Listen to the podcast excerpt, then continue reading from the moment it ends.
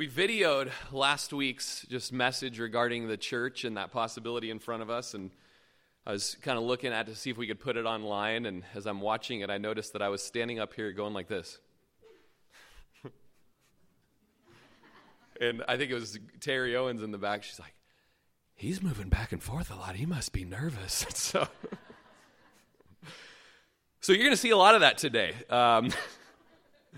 Yeah, because we are in 1 Timothy chapter 2, and it is one of the controversial passages in the New Testament, one of the problem passages, if you will, a passage that we want to go in with a lot of prayer, a lot of studying, thanks brother, and a lot of submission to the Word of God. It's a great passage to preach the Sunday that you're calling the body to give money. It's just, those two things are just perfect. Neither one of them are uncomfortable. Anyways, trust in the Lord as we just surrender ourselves to Him and His presence and His will and His glory. So let's stand together and let's look at 1 Timothy chapter 2, verses 8 through 15. And today's message is titled, The Role of Women in the Church. It says, I desire, therefore, that the men pray everywhere, lifting up holy hands without wrath and doubting. In like manner also that the women adorn themselves in modest apparel, with propriety and moderation, not with braided hair or gold or pearls or costly clothing, but which is proper for women professing godliness, with good works. Let a woman learn in silence with all submission. And I do not permit a woman to teach or to have authority over a man, but to be in silence. For Adam was formed first, then Eve. And Adam was not deceived, but the woman being deceived fell into transgression.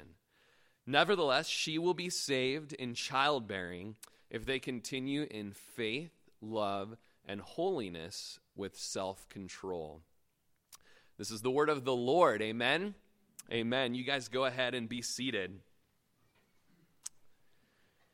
Are we getting a recording level on this microphone? Okay, awesome. Wanted to make sure that was happening. Also wanted to just note that, we started a little early this morning, and worship went a good amount of long, and so just encourage you guys to have some endurance today. I mean, we are going to get into the Word. We are going to be doing some work, all right? I am, and you are, so let's roll our sleeves up, let's tie our hiking boots up tight, and let's get ready to be Christians on the Lord's Day. Amen? All right, so here we go.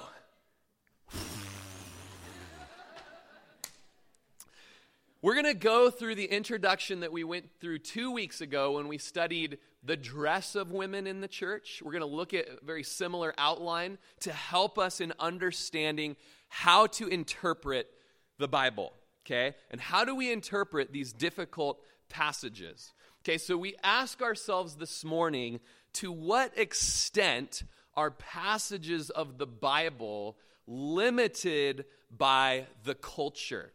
Okay, this is an important question because of two tasks that the interpreter has. By the way, every time we read the Bible, we are interpreters of the Bible.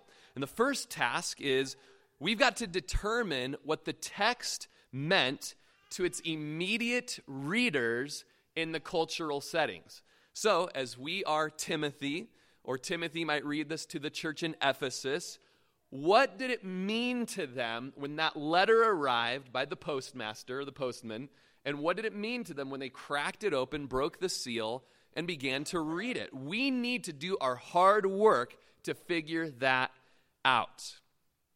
Secondly, we will determine what the text means to us now in our culture. Okay? So how do we determine which practices, which situations, which commands, which precepts should be considered permanent And so it's relevant to us today. And how do we determine which ones should be considered temporary and just cultural for that day? How do we know what is transferable to our culture and what is not transferable? So here are a few rules of interpretation to help us with this. Number one, we've got it on the screen for us. Some situations, commands, or principle are repeatable. They are continuous or not revoked and or pertain to moral and theological subjects and or are repeated elsewhere in Scripture and therefore are permanent and transferable to us. All right? For instance, capital punishment in Genesis 9:6 is not revoked. Trust in the Lord in Proverbs 3:5 and 6 is repeated all throughout Scripture. Putting on the armor of God in Ephesians 6 is not revoked, nor is the command for humility in 1 Peter 5:6. Robert McQuilkin, who was the president of Columbia Bible College, says all Scripture should be received as normative for every person in all societies of all times, unless the Bible itself limits the audience. In other words, the Bible is its own authority, even if what it sets limits on, or even in what it sets limits on, what things are culture-bound and what are not. That's a very helpful relief to us as we go to study the Bible, that the Bible is its own authority, even in what it sets limits on. We ask the question, is the command paralleled elsewhere in Scripture? And so as we come to this passage about the role of women in the church, is there anywhere else in the Bible and in the New Testament that speaks towards the role of women in the church? Is this command or this principle paralleled elsewhere in Scripture? The second rule of interpretation, or a great thing that will help us in this, are that some situations, commands, or principles pertain to an individual's specific, non-repeatable circumstance and or non-moral or non-theological subjects and or have been revoked and are therefore not transferable to today.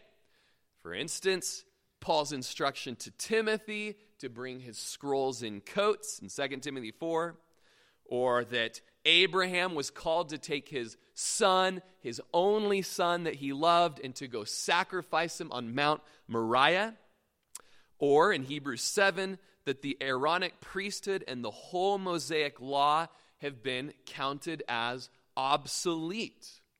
In the Old Testament, incense is punishable by stoning in Leviticus 20:11, where in the New Testament, it's punished by excommunication in 1 Corinthians 5:1.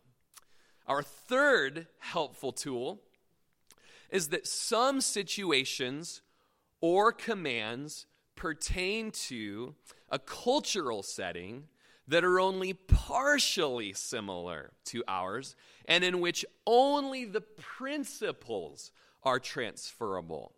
For instance, greet one another with a holy kiss is seen 5 times in the New Testament, yet it's not the normal greeting of our day, but we can do a similar greeting, you know? So there are times where a holy kiss is, it's holy and it's right, even in 2018, but where is that? I joked a couple weeks ago that it's always right here. But then again, maybe we'll do our secret handshake, you know, and that might be a little more culturally relevant. Or in Deuteronomy 6, told to write their verses on their door frames and on their gates. Now we might hang them on picture frames or put them on our desktop or phone wallpaper. In 1 Corinthians chapter 8, we don't see meat sacrificed to idols much in our marketplace, but we should still be sensitive and not cause our brothers to stumble, all right? And then our fourth principle some situations or commands pertaining to cultural settings with no similarities, but in which the principles are transferable, like pouring perfume on Jesus' feet or removing sandals from your feet while you're in the presence of God. Verkler says, behavior that has a certain meaning in one culture may have an entirely different meaning in other cultures. So we're going to take a text as a practice here that's kind of similar to our text this morning, and we're going to apply these principles to it very quickly, okay? Let's look at head coverings of women found in 1 Corinthians chapter 11, verses 2 through 16, all right? We're going to read this pretty speedily for the sake of time, but hopefully it'll help you get the idea. In 1 Corinthians 11, verse 2, it says, "Now I praise you, brethren, that you remember me in all things and keep the traditions just as I delivered them to you. But I want you to know that the head of every man is Christ, the head of woman is man, and the head of Christ is God. Every man praying or prophesying, having his head covered, dishonors his head. But every woman who prays or prophesies with her head uncovered dishonors her head. For that is one and the same as if her head were shaved. For if a woman is not covered, let her also be shorn. But if it's shameful for a woman to be shorn or shaved, let her be covered. For a man indeed ought not to cover his head, since he is the image and glory of God, but woman is the glory of man. For man is not from woman, but woman from man. Nor was man created for the woman, but woman for the man. For this reason, the woman ought to have a symbol of authority on her head because of the angels. Nevertheless, neither is man independent of woman, nor woman independent of man in the Lord. For as woman came from man, even so man also comes through woman, but all things are from God. Judge among yourselves. Is it proper for a woman to pray to God with her head uncovered? Does not even nature itself teach you that if a man has long hair, it's a dishonor to him? But if a woman has long hair, it is a glory to her, for her hair is given to her for a covering. But if anyone seems to be contentious, we have no such custom, nor do the churches of God." All right, so a woman's head covering as a sign of submission to her husband. To not wear a head covering in the Greco-Roman culture was a sign of insubordination and rebellion. Now let's pop up view number one, or this principle number one of interpretation that we just went through. We'll have it before you so that maybe you can help follow along. In view number one, if we were going to interpret this section of 1 Corinthians 11 according to view number one, women should wear shawls, as was depicted in archaeology. They should wear shawls in church as a sign of submissiveness to their husbands. If this view is held, then principle one is followed. The view that the cultural situation and the principle behind it are both repeatable and relevant for today. So, obviously, we haven't quite landed on that view as we look around. All the dudes have hats on in the room, but all the ladies don't. So somehow we flip-flop things there. So apparently we haven't been teaching that according to view number one. View number two, the passage has no relevance for today. This view shows us principle two, that neither the cultural situation or the principle behind it are repeatable. In this situation, women may disregard this situation altogether as being applicable for them today because the cultural situation has zero correspondence to our culture today. Think about it. View number three. Women today should wear hats in church as a sign of submission, following this third principle, seeing the situation in Corinth as being partially similar to our culture today, and that the principle is transferable and permanent. Since women don't wear shawls, they should wear something similar like hats, okay? Or view number four. Women need not wear hats, but they should be submissive to their husbands, corresponding in this principle four. The cultural setting is different, but the principle of submission is transferable. Jewish women did not wear head coverings until they were married, yet the principle of submission seems to be permanent and transferable to our present day culture. Okay, so we teach this passage based on view number 4, based on what we've learned as we see repeatable themes throughout Scripture, principles throughout Scripture, and also things that were more cultural, to wear head coverings here versus to wear head coverings there. They mean different things in different cultures. Also, as you're studying and interpreting the Scripture, you want to look at the context of the passage, and you might have noticed it when we read it, that we have verse 16 there in 1 Corinthians 11 that says, "But if anyone seems to be contentious, we have no such custom, nor do the churches of God." So, we're not talking about submission in this case, we're talking about head coverings.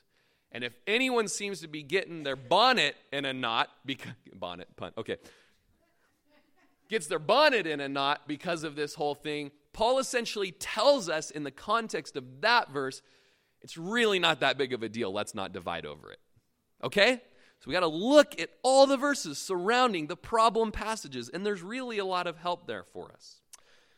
So each biblical writing was written by someone to specific hearers or readers in a specific historical, geographical situations for a specific purpose.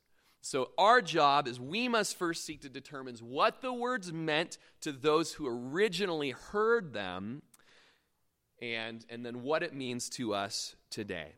All right? And so we have a passage that's similar to that verse 16. We have a passage in 1 Timothy chapter 3, verses 14 through 15.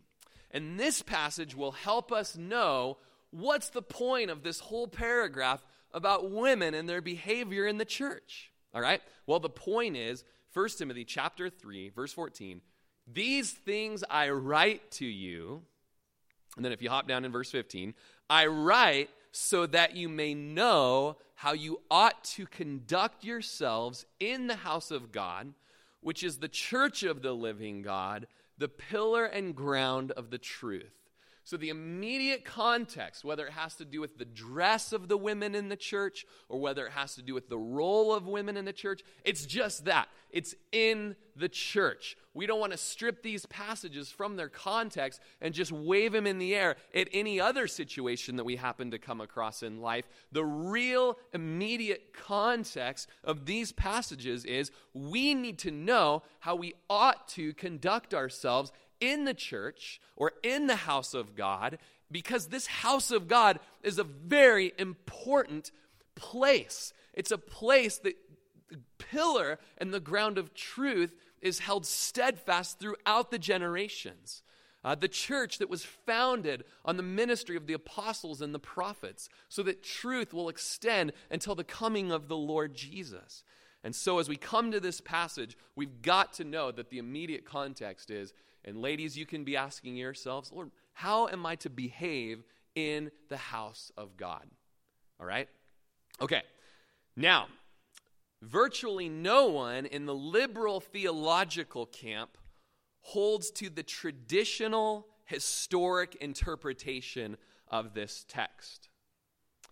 On the other hand, many, if not most, in the evangelical tradition do subscribe to the historical interpretation, but sometimes we have trouble articulating it.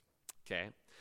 It's also important that we understand the historic interpretation of 1 Timothy chapter 2, verses 11 through 15. The historic interpretation has been the majority view of the church at large for almost the last 2,000 years. All right? Now, Bob Yarborough, and so some of this will be repetitive, as I've been restudying this, I've come back to find that I needed to reread this, so I'm rereading it to you as well. As Bob Yarborough, Dr. Yarborough, taught previously at Trinity Evangelical Divinity School, Covenant Theological Seminary, which is very well respected by our pastoral staff, Wheaton College and Liberty University. He's been involved in theological education in Eastern Europe since 1990 and in Africa since 1995. He's served on pastoral staffs in Montana, Missouri, North Carolina, and Illinois. An incredibly intelligent theologian with integrity. Yarborough surveyed the scholarly articles in the standard bibliographical references tool, New Testament abstracts. Now, let me pause right there. I know already you just shut down. Everyone just shut down. I shut down. I have to come back now. Okay. What that is you can Google it, and what you're finding is, what you have is, and let me just read what it is. That is a product of a partnership between the American Theological Library Association and Boston College, okay? It's a database that has indispensable research and bibliographic aid for scholars, librarians, clergy, and students of the New Testament and its historical communities.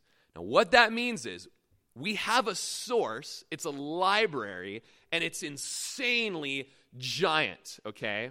It's not just of people who agree with you on your theological position. It's reference bibliography, which is so important as we are students, right? We've been taught since we were little kids, you've got to cite your source. You've got to cite your reference. And what Dr. Yarborough has done is he's gone into this Boston College library, and what he's found is that it was only in 1969, I want you to think about the history of our culture in America, what was happening in the 60s, the 70s, the 80s, all the way up to now. It was only in 1969 that the progressive revisionist view began to appear in the literature of that academy. But then in the period of 1969 and now, a flood of articles with the progressive view has appeared. Yarborough concludes that the rise in the progressive interpretation's promotion followed the women's movement of the 1960s and is indebted significantly and at times probably culpably or in a blamable way to the prevailing social climate rather than to the biblical text.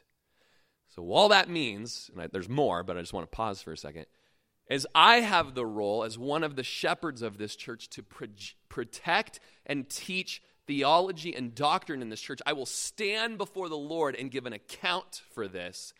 I do not want to have my position just tossed to and fro like a wave in the sea based on whatever our culture is going through at the time. Whatever Fox News or CNN or whatever Facebook or Twitter or Hollywood or whatever, Republican, Democrat, I will not go like this based on the culture of our time.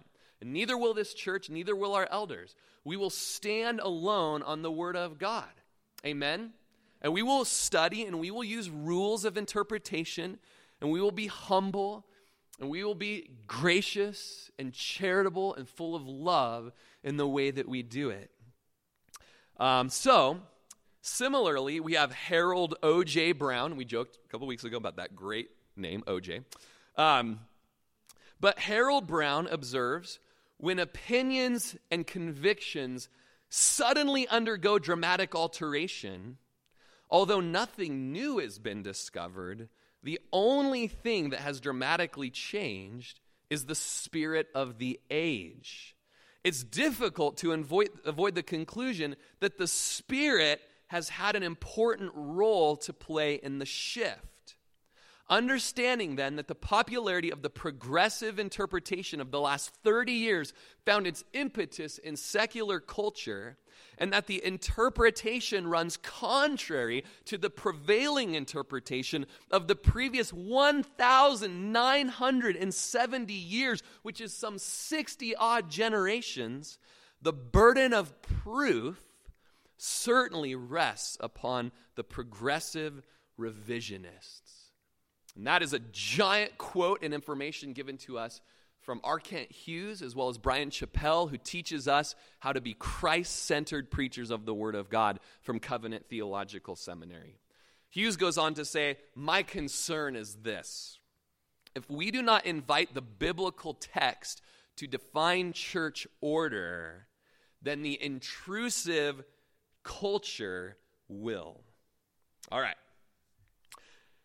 Now we move into this text that explains position of women, role of women, function of women in the house of God.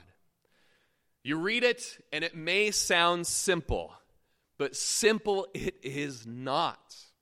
While the passage is perfectly intelligible, it is nuanced by its context and by its unique arrangement of words, as we shall see as we move on. Now, I'm sorry, but before we move on, which I would love nothing better than to do, but I have to help you. There have been many creative, quote-unquote, interpretations of this passage. There are some who've attempted to dodge its apparent meaning, and so I'm going to help us understand some of those. It's certainly not all of them. But first of all, some have simply argued that Paul is wrong. Paul is just wrong. And we have some slides to help keep you guys following us along here. Paul's just wrong. Now, no one claiming to be an evangelical ever put this into print until 1975. Okay, when Professor Paul K. Jewett ventured that Paul's teaching here was an error because it echoed a rabbinical misinterpretation of the second creation account of Genesis 2, which he argued did not give enough weight to the first creation account in Genesis 1:3. Let me read a little bit about Jewett. Jewett obtained a doctorate in theology from Harvard, intelligent man, and was ordained minister of Presbyterian Church. He's credited with being one of the major instigators of the contemporary Christian egalitarian movement in the evangelical church. In 1975, his book, Man as Male and Female, was published. This work reconsiders the biblical evidence of the role of men and women and argues that Paul was speaking as inspired by God when he argued from the equality of women, but with a Jewish rabbinic mindset when speaking of women as subordinate to man. Jewett calls Galatians 3:28 the Magna Carta of Christianity. And there's a lot more to be said, but just listen to this. In his book, it revealed liberal views on evolution, abortion, capital punishment, and homosexuality. And so it's important to note that oftentimes those views go hand in hand to one's views of order and role and functionality of women within the church. Okay? So Dr. Jewett understood that he understood what Paul was saying, but he believed Paul was wrong. I have to say, picking and choosing what to accept by Paul, the apostle, is not an accepted evangelical custom. Jewett's writing caused quite a stir, even in his own institution. Okay? A second creative interpretation of this passage is that Ephesus stood as a bastion of feminist supremacy of religion. And therefore, as Paul prohibited women from teaching and exercising authority over men, they were aimed at only the excesses of that, not against normal teaching and normal exercising of authority. The problem is that the feminist Ephesus never existed. As S.M. Baugh showed when he wrote the devastating essay called, it's a critique called A Foreign World, Ephesus in the First Century, where he wrote, Ephesus was a very conventional Roman provincial city with no women magistrates and with a pagan cult hierarchy controlled by men. So how interesting, in order to blunt the pretty hard words of Scripture, we'll just go ahead and make up lies about the culture that was evident at that time. A very dangerous place to be. A third attempt in blunting Paul's teaching is to give the Greek word translated here to exercise authority a negative meaning, such as to domineer or control. In other words, Paul's just saying, women, just don't domineer the men and just don't control the men as you're trying to teach them or as you're trying to have that authority. Now, the word could mean domineer in some contexts, but it cannot mean it here.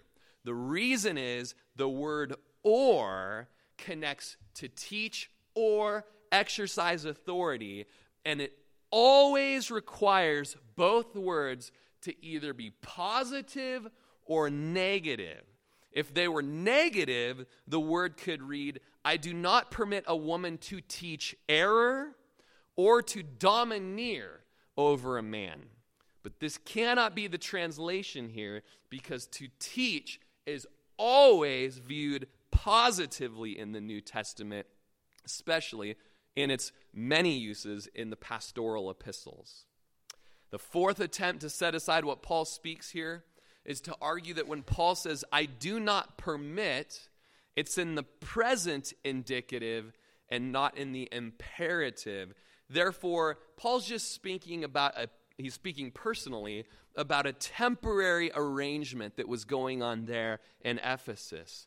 But this ignores the fact that Paul often uses present indicatives to give universal and authoritative instruction, especially in Romans 12:1 and in 1 Timothy 2:8. Also, to argue that Paul's instruction is temporary ignores the context of 1 Timothy chapter 2, because in the next verse, he immediately rests his prohibition against women teaching and exercising authority on the unchanging order of creation. Paul's prohibition here is universal and it is enduring. A fifth way to deflect Paul's prohibition is to argue that references to women and women. You think it's hard on you, try being the guy up here, all right?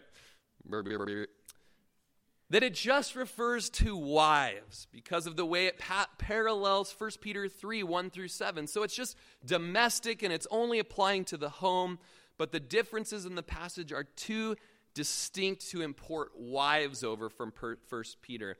And very few feminists interpret seriously using this argument to deflect Paul's prohibition. And last one, and then we will get into the text. A widely used way to discount Paul's prohibition is to misinterpret Galatians 3:28 and then use that to erase what Paul says here. In Galatians 3:28, it says, there is neither Jew nor Greek, there is neither slave nor free, there is neither male nor female. You're all one in Christ Jesus. Beautiful verse, an exciting verse, a gospel verse. This is a statement of our radical spiritual equality before God. Whatever our status in life, Jew, Gentile, man, woman, slave, or free. But Galatians chapter 3, verse 28 does not do away with gender distinctions.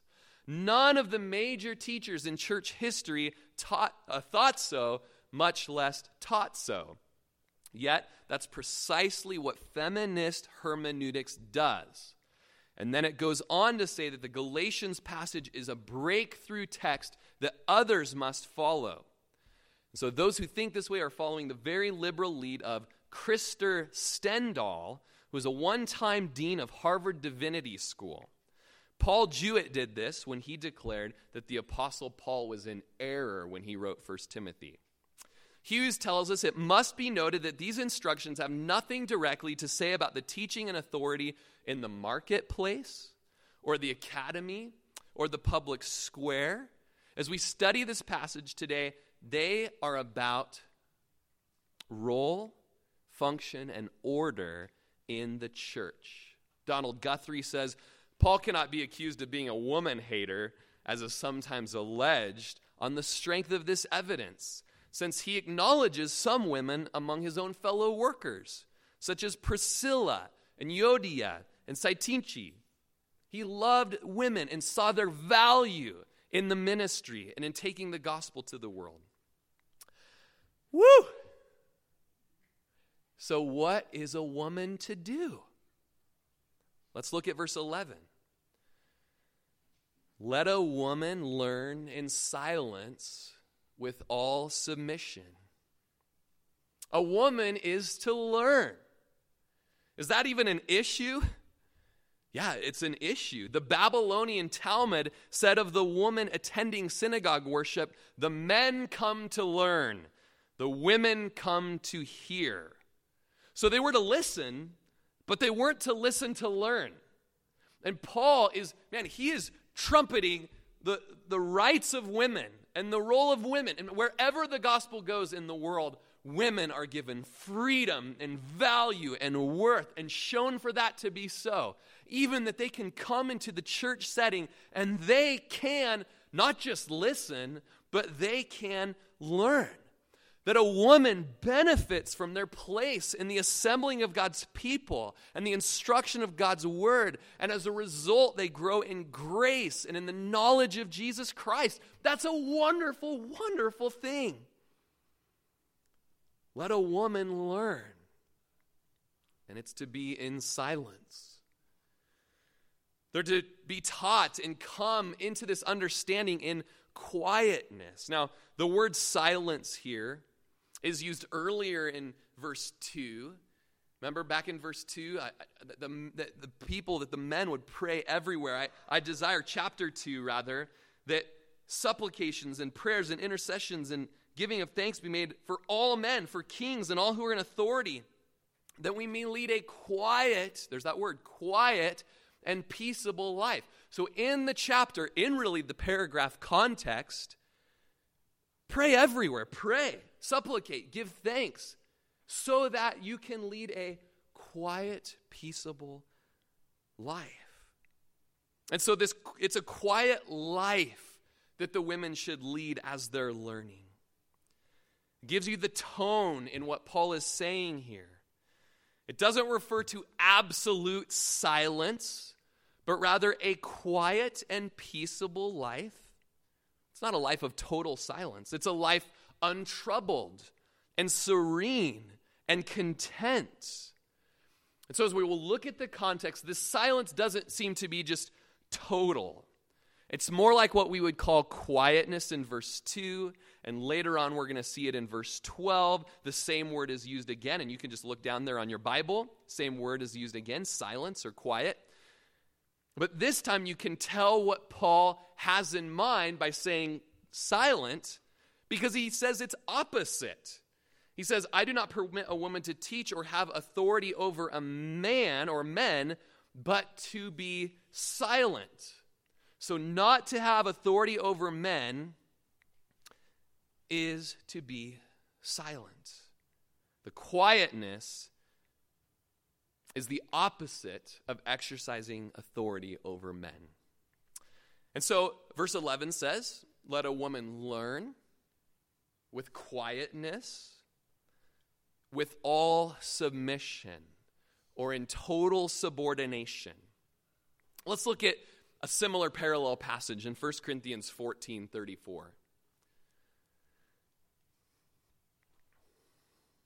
Let your women keep silent in the churches, for they are not permitted to speak, but they are be submissive, as the law also says.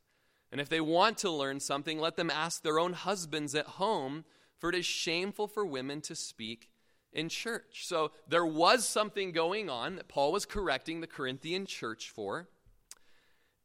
And yet, in 1 Corinthians, there's also a place given for women to speak in the church areas of prayer and prophecy. We read it earlier, 1 Corinthians 11:5. Every woman who prays or prophesies with her head uncovered dishonors her head. So there's a place for prayer in the public setting from the women. There's a place for prophesying. How wonderful. This isn't something that always is happening, but that Kayla was up here reading from the scripture this morning. She was reading, in a sense, she was prophesying, speaking forth the word of God. And we see that in a parallel passage that women could pray and they could prophesy. But that the role in 1 Corinthians 14, the role of interpretation of prophecy was one for men. Now, we're speaking of roles We're speaking of function. We're speaking of the role of submission here in verse 11. The principle of submission is underscored throughout the whole of the Bible, and it is the principle of submission that needs to be laid hold of and applied in every dimension of our life. And it's mostly because we are rebellious and stubborn and cantankerous creatures that when we look at submission, we automatically balk at it. But the Bible speaks from Genesis through Revelation about submission. It speaks of submission to the Christian to God the Father in James chapter 4. It speaks of the submission of all things to the Lord Jesus in Philippians chapter 3. In Ephesians chapter 5 verse 21, we are all to submit to one another. There's the submission of the church family to those who are placed by God in leadership in 1 Peter chapter 5 verse 5. In Ephesians 5:22, wives are to submit to their husband. And that is a wonderful passage because until it's applied in the home, submission will be difficult to apply to the church body context. We happen to have done a major series last fall, summer and fall, about the home life and the role of submission and headship in the gospel context of the home. It's been said in the relationship of husband and wife, the concept of submission is used of a voluntary and willing submission or a compliance on the part of the wife who is equal with her husband to one whom God has called to be the head in that relationship. So when we speak of submission, the world wants us to balk at it and to get all offended at it. But when we speak of biblical submission, we're just speaking of someone who voluntarily, though they're in equal worth and value to someone else, they voluntarily defer to that person. Just as Jesus did in the Trinity when he's equal in deity and value and worth, yet he says, "Nevertheless, not my will, but yours be done, Father." In Ephesians 5:22, we see that the wife is to submit to their husbands. In Colossians 3:18, wives submit to your own husbands as is fitting to the Lord. And as John Piper says, if the New Testament roles for man and woman in marriage are rooted not in sinful pride, nor in cultural expectations, but in God's original design for creation, then how would you expect this original design to express itself in the life of the church? Submission is not a bad thing in the home, in the government, in our interpersonal relationships, or in the church.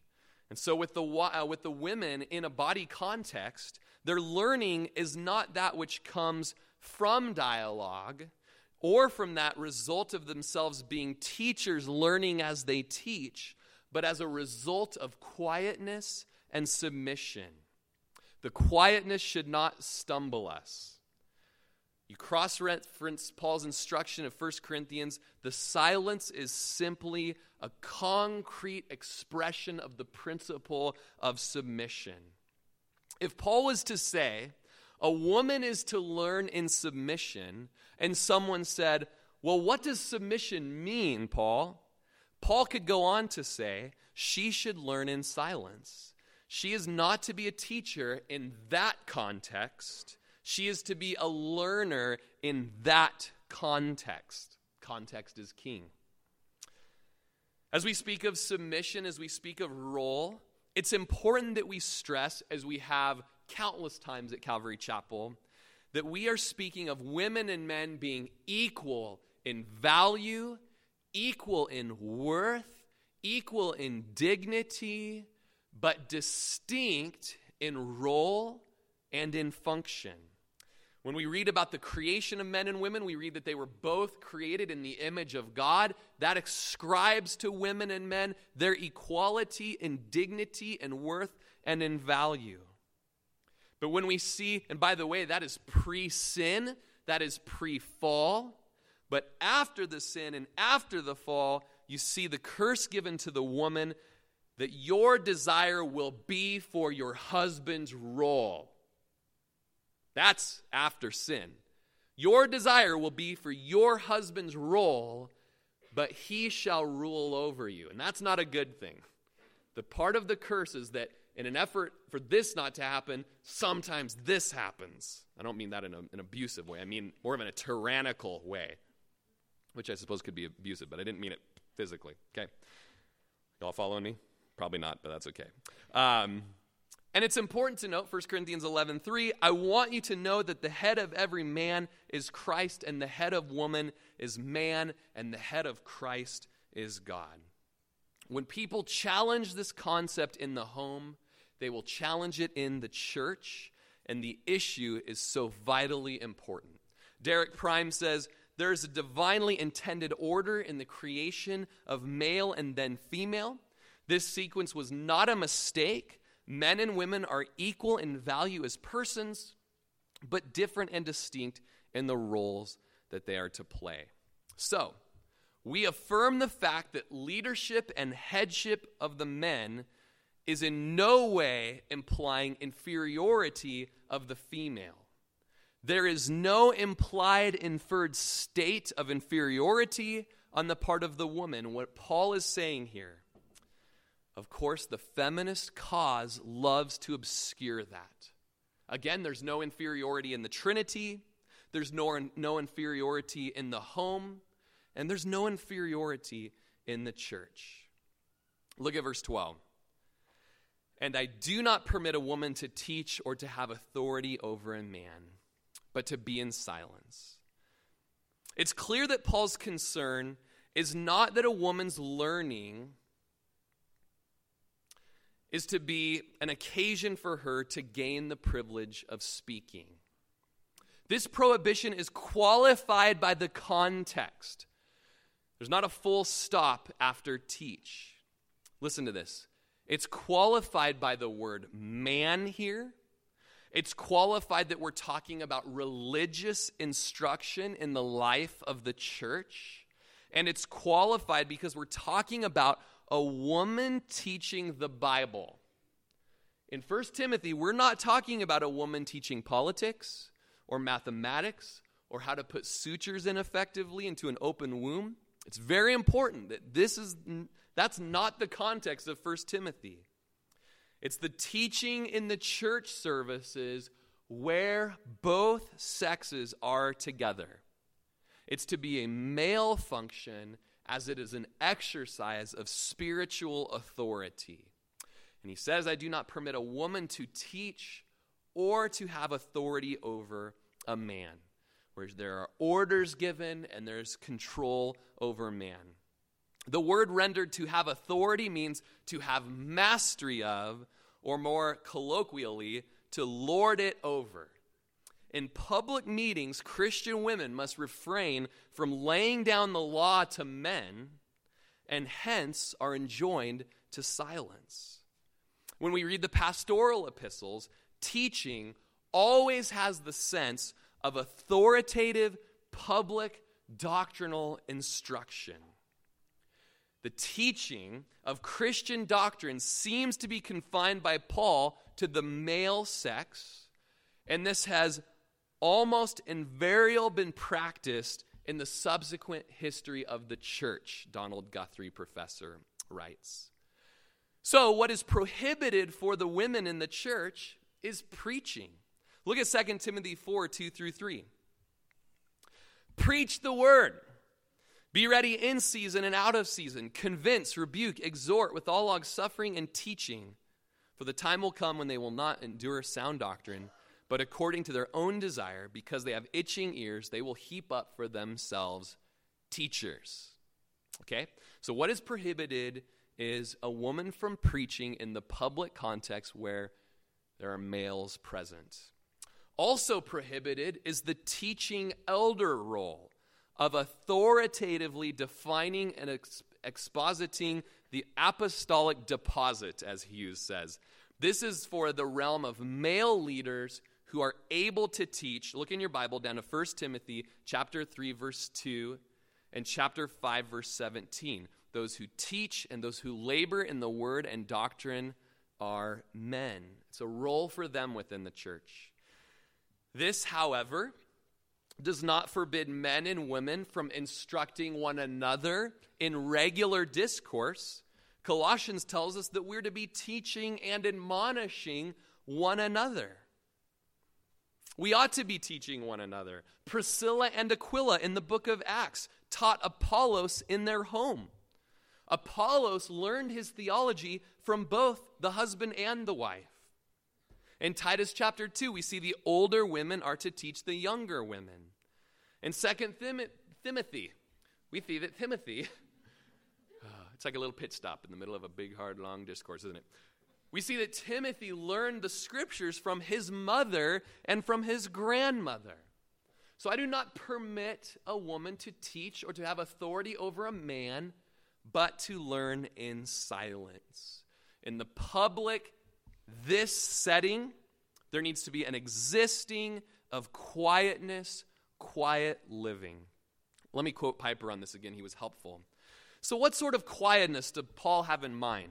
It's the kind of quietness that respects and honors the leadership of the men God has called to oversee the church.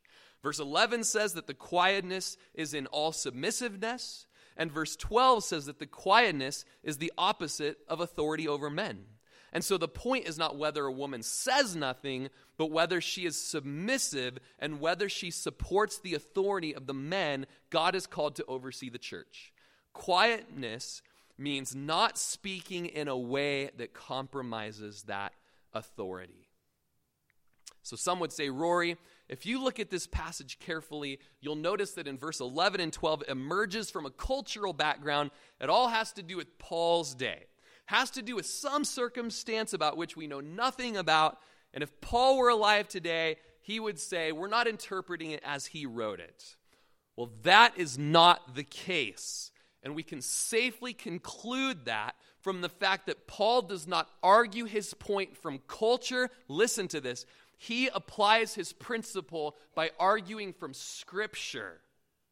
And verse 13 tells us the reason of this role and the length that we should expect this role to continue. For Adam was formed first, then Eve. Why should a woman not teach or have authority over a man, but to remain in silence with all submission? Because Adam was formed first, then Eve. What? That's the reason? That's the reason. I remember when I was 19 years old and I was in school of ministry and we were doing a pastor's panel, question and answer time. I wasn't a pastor. I was out in the crowd. And Pastor Rob said, does anybody have one last question about ministry and being in ministry? And I think we had like 3 minutes left in the class. And classic me, right? You know, we got 3 minutes and I'm going to go ahead and open up a can of worms, right? And I just said, oh yeah, Pastor Rob, like, help us understand the role of women. And, you know, can women be pastors? And what's their role of teaching? And just throw that out there for 2 minutes. You go. And I remember him just being like, he's like, Rory, you're giving up. That's a long, hard topic. But here's what I remember him saying. Since I was 19 years old, I remember him saying that the role that Timothy is given by Paul is argued not from culture, but from Scripture. And it's argued from his history past and the design of God in creation, the creation account of Genesis chapter 2. This regulation and instruction for the women's role is not one of uniqueness to Ephesus, or one that can shift and change depending on the time, season, or culture. Paul the Apostle tells us the principle is from eternity past. Since creation and from his design, these roles go all the way up to the time of Paul the Apostle. He's ordered his argument from creation, which was before the fall. Listen to what John Stott has to say of this appeal to the creation order. All attempt to get rid of Paul's teaching on headship on grounds that it is mistaken or confusing or culture-bound or culture-specific must be pronounced unsuccessful. It remains stubbornly there. It is rooted in divine revelation, not human opinion, and in divine creation, not human culture. In essence, therefore, it must be preserved as having permanent and universal authority. He later writes or is interviewed in Christianity Today, in which he restates his opinion and says, "But then I can't dismiss masculine headship in the cavalier way in which some evangelical feminists do. There's something in the Pauline teaching about headship that cannot be ignored as a purely cultural phenomenon because it has its roots in creation.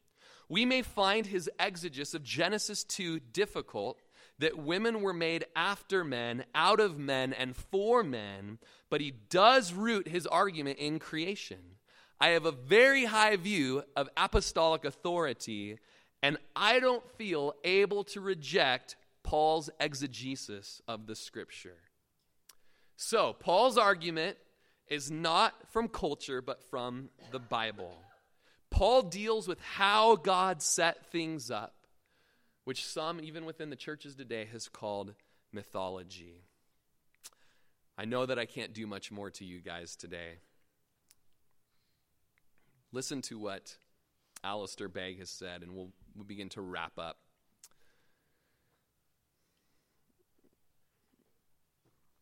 He says, "This is a command for the church, not based in culture, but on created design given to us in Scripture. And the result will also be seen in the home. Those who argue with it call themselves biblical feminists and do so shamefacedly. It has nothing to do with pragmatism. It has nothing to do with the culture of this day. It has nothing to do with being politically correct. It has everything to do with Paul's knowledge of the Bible. It has everything to do with his knowledge of the first 3 chapters of the Bible, which have been undermined consistently for the last 150 years. And the evil one understands that.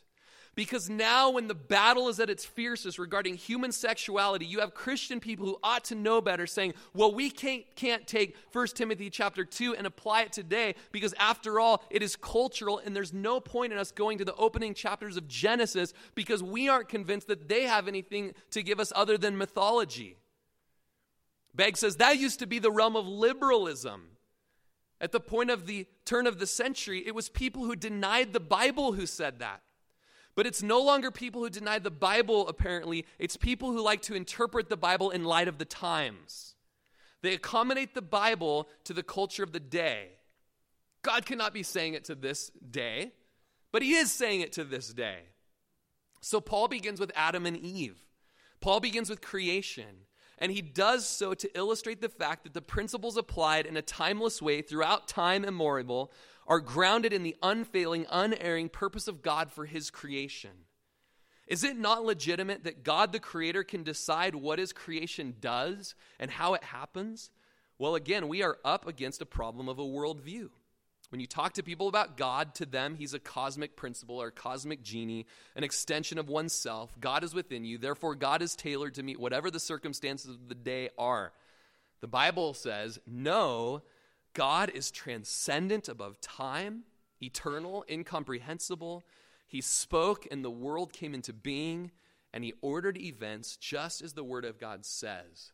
Now do what he says. We stand alone on the word of God. And we're thankful that, at least in this case, this problem passage has its own commentary by the Apostle Paul, taking us back for explanation in the creation account. Let's have the worship team come up. Verse 14, "And Adam was not deceived, but the woman being deceived fell into transgression." Paul the Apostle tells us that not only is it a role that's been created since eternity past, but that the implications are so very important as an issue of true doctrine, true teaching is at stake. It's so finite that there can be absolutely no room for deceit. Bengel says it that the serpent deceived the woman did not deceive the man, but persuaded him. The role of an elder, the role of a pastor, the role of a teacher is one that protects and teaches doctrine. And within the church setting, the public gathering where men are there, it's a role for men. It's not to be insulting for women who are not allowed to teach any more than it would be insulting for other men who are not allowed to teach because that's not the role God gave them. If anything, the men should be offended. This is just roles in the church. There's also an issue that many feminists believe that leadership is equivalent to authority that rules over people. But when we speak of leadership from a New Testament gospel-centered perspective, we speak of a servant leadership. And that as men are given that office within the church, they're not to dominate over the church, but they are to lay their lives down for the church, and they are to lead by example. So when we speak of the office of elder or pastor or teacher, we're speaking of an office that's not one of domineering control. It's one of Christ-like servanthood and sacrifice. A couple closing points. Jesus chose men to lead. Listen to this. It's surely not insignificant that Jesus, having made such a dramatic impact on women in his earthly ministry, chose only 12 men to be his disciples and chose only 12 men to be his apostles. It's a great disservice that verges on blasphemy to suggest that Jesus himself, the incarnate God, was trapped in some sort of cultural time warp. Knowing that he knew the 20th century would bring, he would have planned for women to reverse the roles as is being done today. He would have given a pattern for that in his own earthly ministry. Jesus' role, Jesus' style of ministry that he has set up is one of complementarian leadership. The early church pattern. You would have expected that the early church pattern, which has continued through the centuries, been guided by scriptures, would have been marked by this change or this shift in paradigm. It's hard to imagine that Jesus would have kept the church in the dark so that one day they could finally come to understand the Greek syntax and come to change their opinion based on the times of the culture. It's exactly what didn't happen. And so coming to worship and coming to close,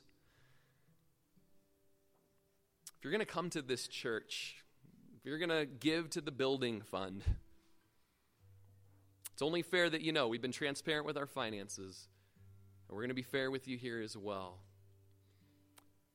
that we bow the knee to the authority of the Word of God, the Scriptures, even if it means people leaving the church, even if it means we're thrown into jail, even if it means we're murdered or martyred. We bow the knee to the authority of the Bible. And we do our work. We plow straight lines. We hear from Paul to Timothy, be diligent to show yourself approved, pastor. Be a workman who need not be ashamed, rightly dividing the word of truth. Rightly dividing it. We understand that this is what we call a distinctive in our membership covenant, in our statement of faith. This is a distinctive, which means there are other churches out there who believe differently than we do on this subject, but they love Jesus, and they love the Bible, and they're trying to plow those straight lines. And so, it's a gray area in theology, and so we hold it humbly, okay? But we would say that this is our conviction on what the Bible teaches, and it's how we teach it here. And we love you if you disagree with us. Let's keep moving forward together. Let's keep rightly dividing the word of God. Let's serve one another. Let's submit to one another. We value women in this church. Women have a kaleidoscope of ministry opportunities in this church.